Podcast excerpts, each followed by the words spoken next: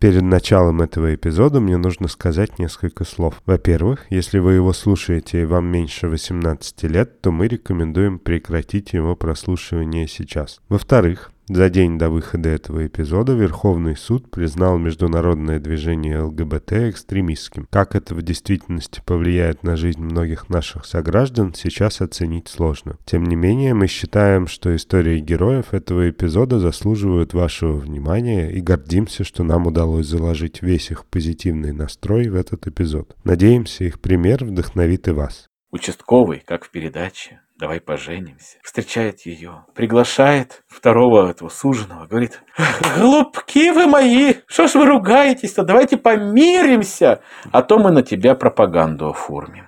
Боже, неужели я такой идиот, что никто меня не слушает? Ну что же это такое? И такое впечатление порой, что словно, не знаю, какой-то монстр вылез из пещеры, о котором мы забыли, о котором мы лишь говорили на уровне каких-то сказок. И вот он теперь всех пугает.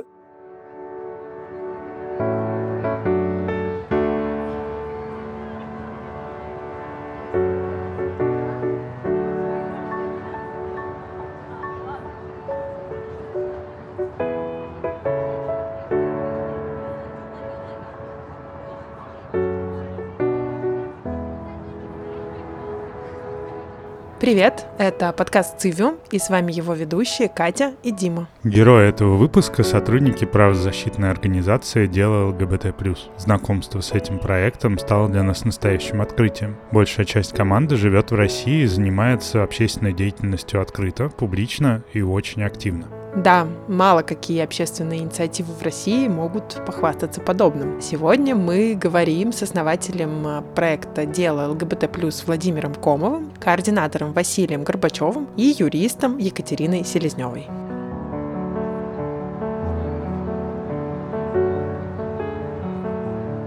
Наверное, на сегодняшний день я один из старейших ЛГБТ-активистов, которые продолжают деятельность в России. Я один из руководителей правозащитной инициативы «DELO LGBT+», занимаюсь защитой людей в судах, но все больше и больше, в том числе занимаюсь административной работой и участием в российском, а теперь еще и в международном ЛГБТ-движении, потому что наши проблемы, они на сегодняшний день объединяют всех ЛГБТ-людей и имеют какой-то общий корень. Владимир занимается правозащитной деятельностью в качестве судебного юриста уже почти 15 лет. До этого он участвовал в профсоюзных движениях и был одним из создателей группы Action, объединяющей московских ЛГБТ-активистов для общественных компаний. В одном из своих интервью Владимир говорит: «Активизм всегда был для меня неотделим от проблем социальных групп, частью которых я был, будь то рабочий на заводе или открытый гей. Участвовать во всем этом сейчас меня побуждает чувство сопричастности со своей социальной группой, необходимость защищаться самому и защищать других от произвола российских властей сейчас крайне актуально».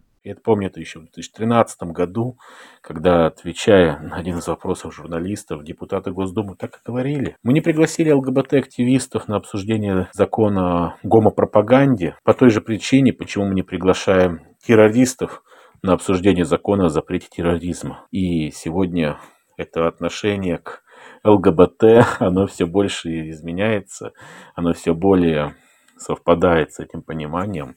Нас видят врагами государственного строя, нас вычеркнули из структур просто общества. По сути, нас, не знаю, можно сказать, что ЛГБТ-люди лишили в каком-то мере гражданства. Они не обладают абсолютным правовым статусом, как другие граждане Российской Федерации.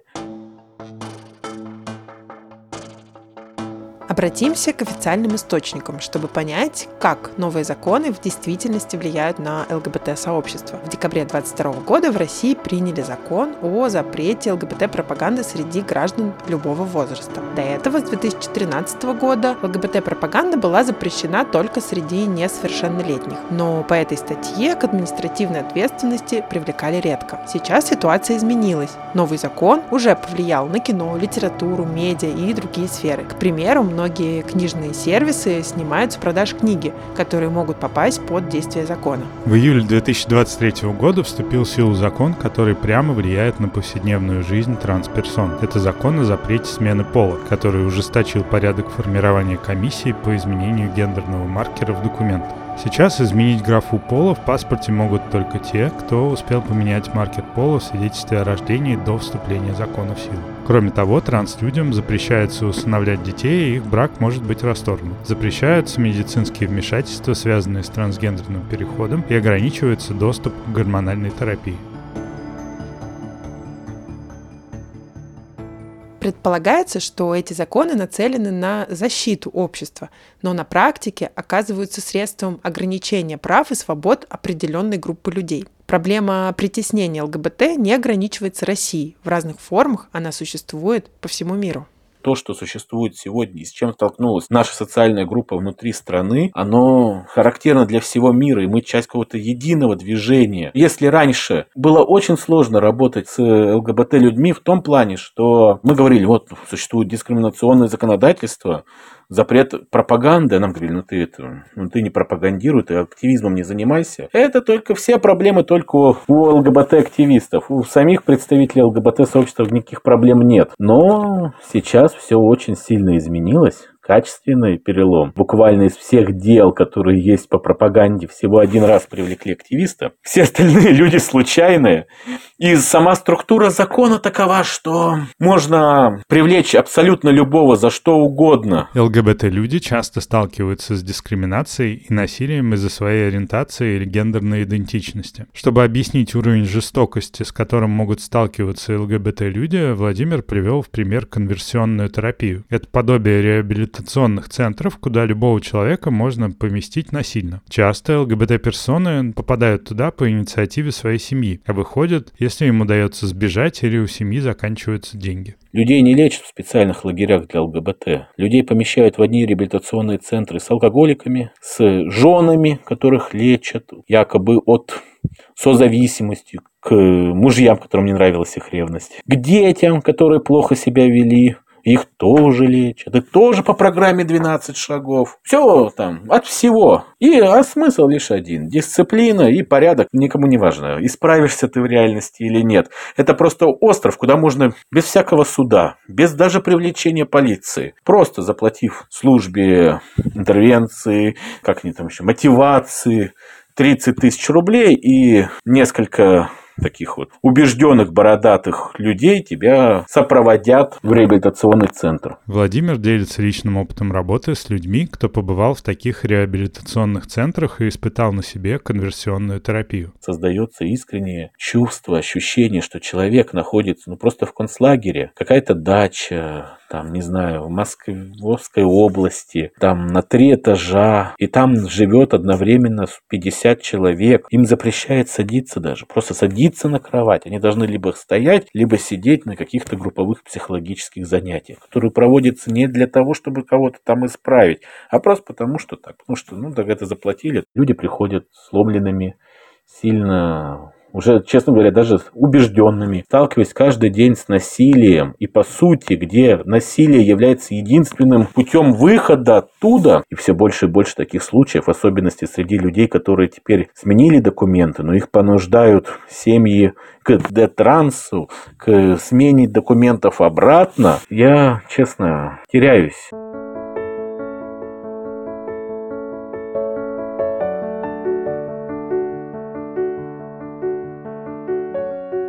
Большинство сотрудников дела ЛГБТ находятся в России. За 1,5 года работы через них прошло больше 220 дел. Кроме этого, они проводят юридические консультации и обеспечивают безопасность ЛГБТ-мероприятий в Москве. Пока что они все это делают публично, несмотря на закон о ЛГБТ-пропаганде и постоянные преследования правозащитников в России. Владимир отмечает, что сейчас дискриминация в отношении ЛГБТ становится массовой, и многие вынуждены выбирать между личной безопасностью и необходимостью отстаивать свои права. Страх публичности присутствует практически у всех ЛГБТ-людей. Да, каждый раз приходится сталкиваться со страхом людей. Этот страх, он примерно тот же самый страх, что и мы сейчас наблюдаем, когда, допустим, люди вынуждены бездействием ЗАГСов обращаться в суды. И он отчасти этот страх, он даже не сколько даже страх публичности, страх какого-то открытого противостояния, конфликта. Многие дела суд не может рассматривать без потерпевшего, поэтому человеку, как минимум приходится ходить на судебные заседания. Любое взаимодействие с государственной системой и другими людьми сопряжено с риском дискриминации, осуждения или еще хуже насилия. Часто доверители в начале сотрудничества с делом ЛГБТ просто не готовы за себя постоять. Мы изначально для себя сделали своего рода уникальную миссию и уникальную самопрезентативность в ЛГБТ-движении. Мы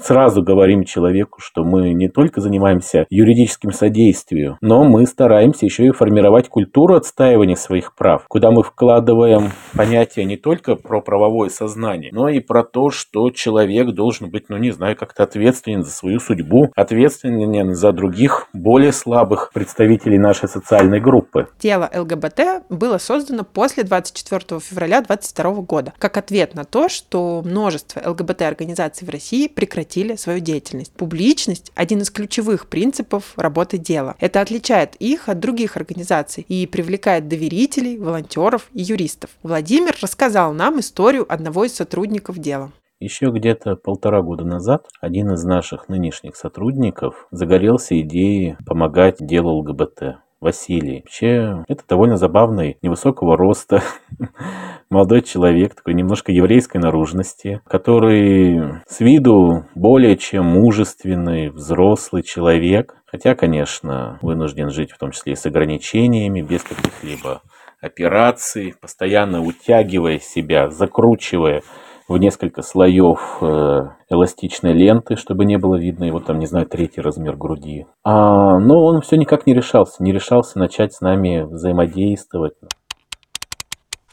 Здравствуйте, меня зовут Василий Горбачев, мое местоимение он. Дело ЛГБТ я художник, координатор и еще стараюсь заниматься другой деятельностью в нашей команде. В правозащиту я хотел еще с детства войти, мечтал помогать людям, налаживать их жизнь. Но моя жизнь совершенно другим образом случилась. Василий поделился с нами своей историей. По его словам, семья пыталась его убить, лишить дееспособности, подвергала пыткам просто из-за факта трансгендерности. Он успел получить справку о смене пола до принятия закона о запрете и пришел в дело ЛГБТ в качестве доверителя, чтобы закончить юридический процесс перехода и получить российский паспорт. И понял, что даже команда из 30 юристов не может ему всецело помочь. Он стал сам стал бегать по судам, получать свои документы. Это происходит как-то само собой. У кого-то из юристов не получается подтягивать своих доверителей, просто даже боязно. Вот как раз Василий стал одним из таких людей, который попробовал сталкиваться, каждый раз входить в суд, будучи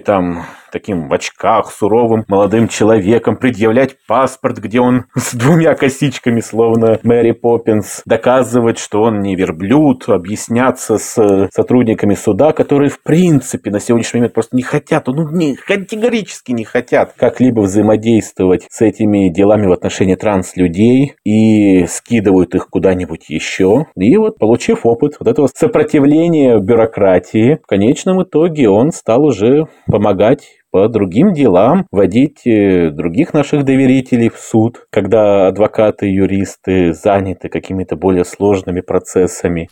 По моим личным обстоятельствам в виде преследования меня моими родственниками я долго не мог помочь людям в праве правозащиты, пока не пришел в дело ЛГБТ. Я получил возможность делать свое дело и помогать другим людям. Ведь правозащитная помощь очень важна в плане ЛГБТ-сообщества, ведь многие даже не знают, куда обратиться. Ведь я на собственном примере мог прочувствовать, что я не каждому юристу даже не мог рассказать конкретно что-нибудь на консультации. А у нас бывают и подставные свидания, и разные обстоятельства, из-за которых люди часто даже сами не хотят подавать всякие заявления, потому что боятся за себя и за свою жизнь. Страх ЛГБТ-персон обусловлен тем, что люди чувствуют давление со стороны, ограничения, и как будто все возвращается на круги своя. Как по мне, нужно работать со страхом и не давать себя в обиду, делать себя уязвимыми и не бояться обращаться за помощью. Владимир рассказывает, что последняя согласованная ЛГБТ-акция состоялась в 2015 году и закончилась задержаниями. С тех пор почти не было возможности собираться и заявлять о своих правах. Но сообщество от этого существовать не перестало, и все большее число громких судебных дел попадает в медиа и вызывает ажиотаж. Я пытался описать все эти кейсы. Встреча трансгендерной девушки, которую приревновал ее мужчина, с которым они долго вместе жили. Напал на нее, пытался ее убить. Она отбилась, он причинил ей там легкий вред здоровью, как минимум, а то вообще покушение. И вот она приходит к участковому. Участковый, как в передаче «Давай поженимся», встречает ее, приглашает второго этого суженого, говорит: «Голубки вы мои, что ж вы ругаетесь-то, давайте помиримся, а то мы на тебя пропаганду оформим». Публичность является своеобразным решением против того страха, который испытывают люди. Дело развивается не только как юридическая организация. Они ведут также исследовательскую и политическую деятельность и даже используют судебные процессы в качестве легального инструмента протеста. Я вижу, как люди приходят по 40, по 50 человек, чтобы поддержать, ладно, там, допустим, какого-нибудь известного активиста, а просто поддержать какую-нибудь жертву подставных свиданий, человека, который попал в такую же ситуацию, как они. Просто выразить с ним солидарность, это работает. По сути, мы, наверное, какую-то проводим реинкультуризацию судебного процесса, когда из органа подавления он становится формой некоторого такого легального протеста. И мы стараемся не просто, чтобы люди приходили туда, они сидят.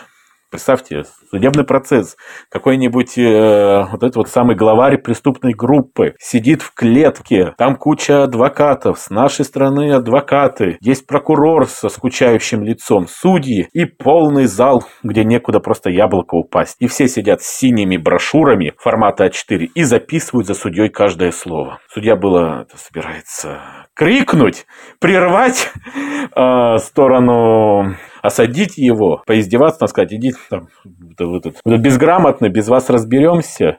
Но уже как-то теряется, когда видит, что целый зал записывается. Ну и меняется в глазах сам подсудимый, до этого оскорблявший в открытую защитника, говоривший, что даже прокурор у него принадлежит к ЛГБТ-сообществу. То первое, когда было всего 5 зрителей, он еще как-то остерегался, но все равно еще продолжал. А вот когда был уже полный зал наблюдателей, исследователей, участников этой самой, скажем так, акции, да, действительно, мы почувствовали, что он начал страдать за свои прегрешения и многое осознал, и, по крайней мере, замолчал. И это помогает сплачивать людей. Публичность помогает поддерживать сообщество и сплотить его, но, безусловно, несет в себе огромные риски. В конце июля на сотрудников дела ЛГБТ было совершено нападение прямо на крыльце Останкинского суда. Юристов залили перцовыми баллончиками после окончания заседания и стали оставлять угрозы повторных нападений. Это вызвало у команды большие сомнения насчет того, как продолжать работу. Для нас это был сложный момент. Я думал, что как-то люди, наоборот, соберутся, у людей появится такой гнев праведный. А коллеги переживали, и коллеги искали там, не знаю, протокол безопасности начали разрабатывать. Начали думать, может быть, нам вообще прекратить публичную какую-то деятельность. Мы же подвергаем людей опасности и прочее. В особенности сильно это ударило по одному из наших адвокатов, которая вроде убежденный человек. Она пришла на этот судебный процесс раскатать прокуроров вчистую. Но адвокат думает о том, а что будет? А вот опять нападут. И ведь напали. Тем более там опубликовали видеозаписи, фотографии, что на следующие нападут не с баллончиками, а с огнетушителями и молотками. И вот в процессе адвокат, пришедший победить, уверенно в себе сидит и думает: господи, что же будет? Вот они этим молотком мне по голове дадут или в мою машину кинут и стекло разобьют. И вот в таком настроении, когда там я ушел целиком в работу с некоторыми сотрудниками, другие переживают, беспокойствуют, что надо все отменить. Отменять юристы дела, конечно, ничего не собираются. Они чувствуют поддержку сообщества и продолжают работать с доверителями, участвовать в судебных заседаниях и расширять свою деятельность. Вокруг дела ЛГБТ сформировалось профессиональное сообщество юристов, примерно треть из которых не относится к ЛГБТ-сообществу. Появляются волонтеры, поддержка других организаций и профсоюзов.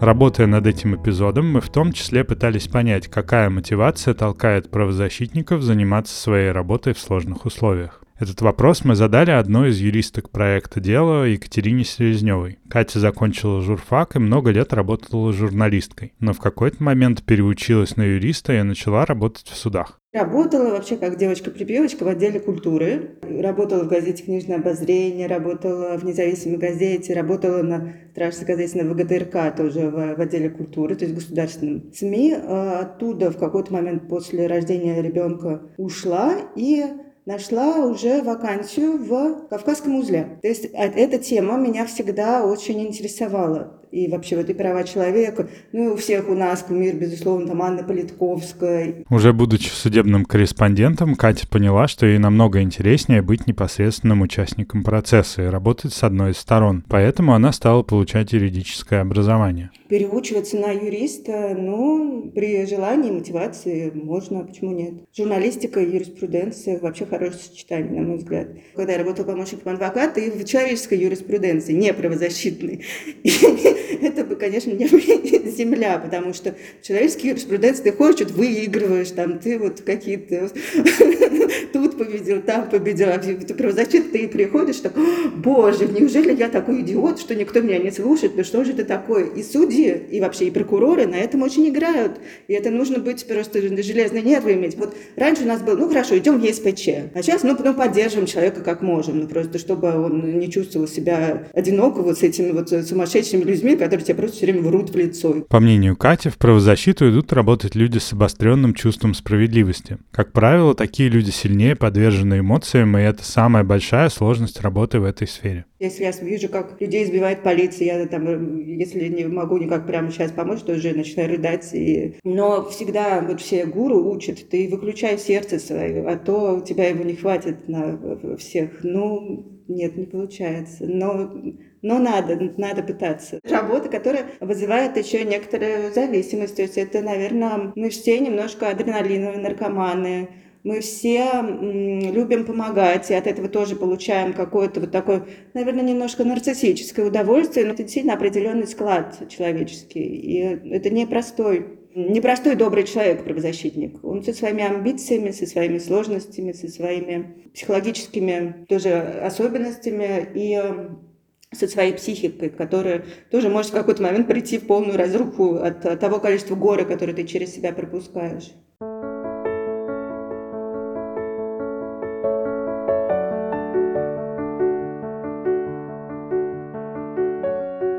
«DELO» — это важный кейс в правозащитной сфере, так как это одна из немногих организаций, помогающая ЛГБТ-персонам внутри России. Поэтому Владимир часто делится опытом на международных активистских конференциях. Последняя поездка в Женеву, где мы выступали перед ООН, она, конечно, сильно меня подкосила в том плане, что и люди-то вроде бы приятные, и спецдокладчик по САГИ вас слушает, и рядом с ним есть его офис, где вот какая-нибудь девушка такая с длинной косой, с каким-то таким русским именем, давно, наверное, эмигрировавшей семьи. Она вот смотрит с такими огромными глазами, как в аниме, налитыми слезами и прочим. Но итог-то один. Ничего мы не можем сделать. Мы не готовы вас поддержать. У нас нет такой возможности. Единственное, что где-то еще удается как-то пробить, то это касается уже интересов за гранью России. Там, где, допустим, есть возможность изменить право другой страны. В отношении же нашей страны у всех какая-то такая апатия. Эта апатия буквально ощущается в воздухе, она давит, несмотря на то, что, казалось бы, вот вас с удовольствием готовы выслушать. И эта апатия еще сильнее тогда, когда ты начинаешь осознавать, что это в 80-х, 70-х годах, например, ЛГБТ-сообщество преследовали, заявляя, что мы там все, не знаю, педофилы. Новая тенденция, существующая буквально практически по всему миру, преследование любого ЛГБТ-человека, используя антигендерную риторику, используя трансфобную риторику. И Россия здесь не какая-нибудь там страна, которая решила себе выдумать внутреннего врага и отвлечь население. У людей до сих пор существует осадный менталитет, и это еще не скоро выветрится, как в том числе и показывает опыт других антивоенных движений и прочее. Но при этом я ощущаю, что преследование людей в нашей-то стране, оно просто часть этого мирового тренда. На сегодняшний день дело ведет порядка 20% всех дел по стране, связанных с пропагандой ЛГБТ. И даже несмотря на принятый летом закон, который запрещает транспереход, они умудряются выигрывать дела и помогать людям менять документы. Много кто покидает страну на фоне геополитических событий и преследований внутри страны. Это касается всего сообщества активистов, и мы много раз затрагивали эту тему в наших выпусках. Но за 1,5 года деятельности проекта «Дело» из 220 доверителей всего 10% уехали, и Владимир уверен, что их работа действительно создает возможности для жизни ЛГБТ-персон в России. Не надо думать, что за границей нет преследований. Во-первых, увеличится количество маргинализации, добавятся новые статусы, там, иммигрант или там натурализированный гражданин, где любой там новый Трамп может вас вдруг внезапно лишить этого самого гражданства. Но добавляется и просто какой-то вот иррациональный страх у людей. И та деятельность, которой мы сегодня занимаемся, и то, когда человек вот поднимает голову, безумно боясь, идет в судебный процесс, но видит, что его кто-то поддерживает, кто-то рядом с ним стоит, там, где штаны ему придерживает. Иногда приходят доверители и говорит прямым текстом: спасибо, защитник. Я, конечно, понимал, что мы не выиграем. Но вот если бы не вы рядом, я бы никогда не сказал бы там судье в лицо, что самое главное, такой плохой человек. Вот только благодаря вам. И вот это ощущение, оно тоже присутствует сегодня. И я рад, что мы занимаемся такой деятельностью и что она находит отклик среди людей. Я действительно убежден, что у нас удается бороться, у нас удается что-то изменить, наверное, даже раз и навсегда. Я думаю, что вот вряд ли когда-нибудь повторится та самая ситуация в нашей стране, когда вот ЛГБТ-движение существует отдельно, а активисты, люди там где-то существуют отдельно. Поэтому, если это все осознать, увидеть эти плюсы, то мир уже не такой печальный. Кроме прямой юридической помощи, команда «Дело» занимается обеспечением безопасности ЛГБТ-мероприятий, чтобы люди могли собраться и пообщаться в своем сообществе. Это важно, чтобы поддерживать связи и противостоять атомизации, которая оставляет всех в ощущении одиночества и страха. Но важно и другое понимание, что, как и в случае с, не знаю, отдельными там вопросами, например, там с афроамериканцами в США, их движением, так и у ЛГБТ-людей, независимо от того, какой будет в будущем режим, удастся ли добиться какого-нибудь антидискриминационного законодательства, все равно мы должны будем постоянно бороться и защищать свои права, за них как-то сопротивляться. Ведь, пожалуйста, казалось бы, во всем мире, за исключением вот некоторых стран, России, как-то вот удалось добиться уважения прав ЛГБТ-людей. Признавали браки, но сейчас мы видим обратный путь. И такое впечатление порой, что словно, не знаю, какой-то монстр вылез из пещеры, о котором мы забыли, о котором мы лишь говорили на уровне каких-то сказок. И вот он теперь всех пугает. А люди устали, люди разбежались. Так вот, чтобы такого никогда не произошло, надо, конечно, как-то держать себя в тонусе и осознавать, что все равно,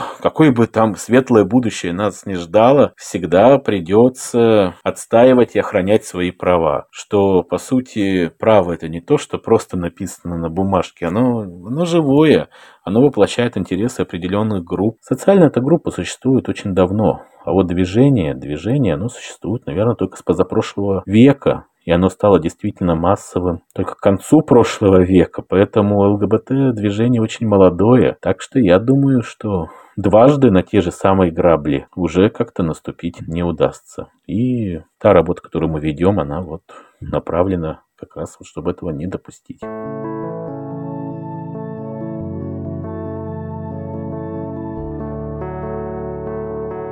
Завершая этот эпизод, хочется выразить восхищение смелостью наших сегодняшних героев. Возвращаясь к словам Владимира, самое сложное в его работе как руководителя правозащитной организации, помогающей ЛГБТ-персонам в России, это бороться даже не с системой, а с внутренним страхом, который есть практически в каждом человеке, который приходит в проект «Дело» как доверитель или сотрудник. Вся моя работа как правозащитника, она направлена не на помощь просто людям, а на то, чтобы люди участвовали. И вот этот опыт участия, опыт единения, опыт формирования сообщества, которое сегодня есть, я думаю, что как раз и он станет тем самым предохранителем, тем самым способом не допустить снова атомизации ЛГБТ-сообщества и вот этого вот, не знаю, потребительского отношения к активизму. Здесь я согласен с Владимиром, поскольку атомизация и страх – это проблема не только ЛГБТ-сообщества. Они намного шире и встречаются в других сферах жизни. Мне кажется, опыт проекта «DELO LGBT+» очень важный кирпичик в фундаменте более глобальных процессов. Спасибо нашим героям сегодня за открытый и честный разговор. Вообще, когда слушаешь их истории, первый вопрос, который лично у меня возникает в голове – как им вообще удается сохранять себя и годами пробираться через какие-то невероятные дебри? Из личного опыта скажу, что когда люди вокруг зажигаются идеей и включаются в общее дело, это сильно заряжает. И даже просто наблюдать за этим уже бездонный источник ресурсов. Когда ты чувствуешь основание частичку этого присвоить себе, найти мотивацию пробираться через что угодно становится проще. Думаю, да. В этом ты прав. С вами был подкаст CIVIUM, Катя и Дима. Мы, как обычно, прощаемся на 2 недели и напоминаем, что следить за нашими обновлениями вы можете в нашем телеграм-канале. Подписывайтесь, чтобы не пропускать новые выпуски и дополнительные материалы. До встречи через 2 недели. Всем пока. Пока.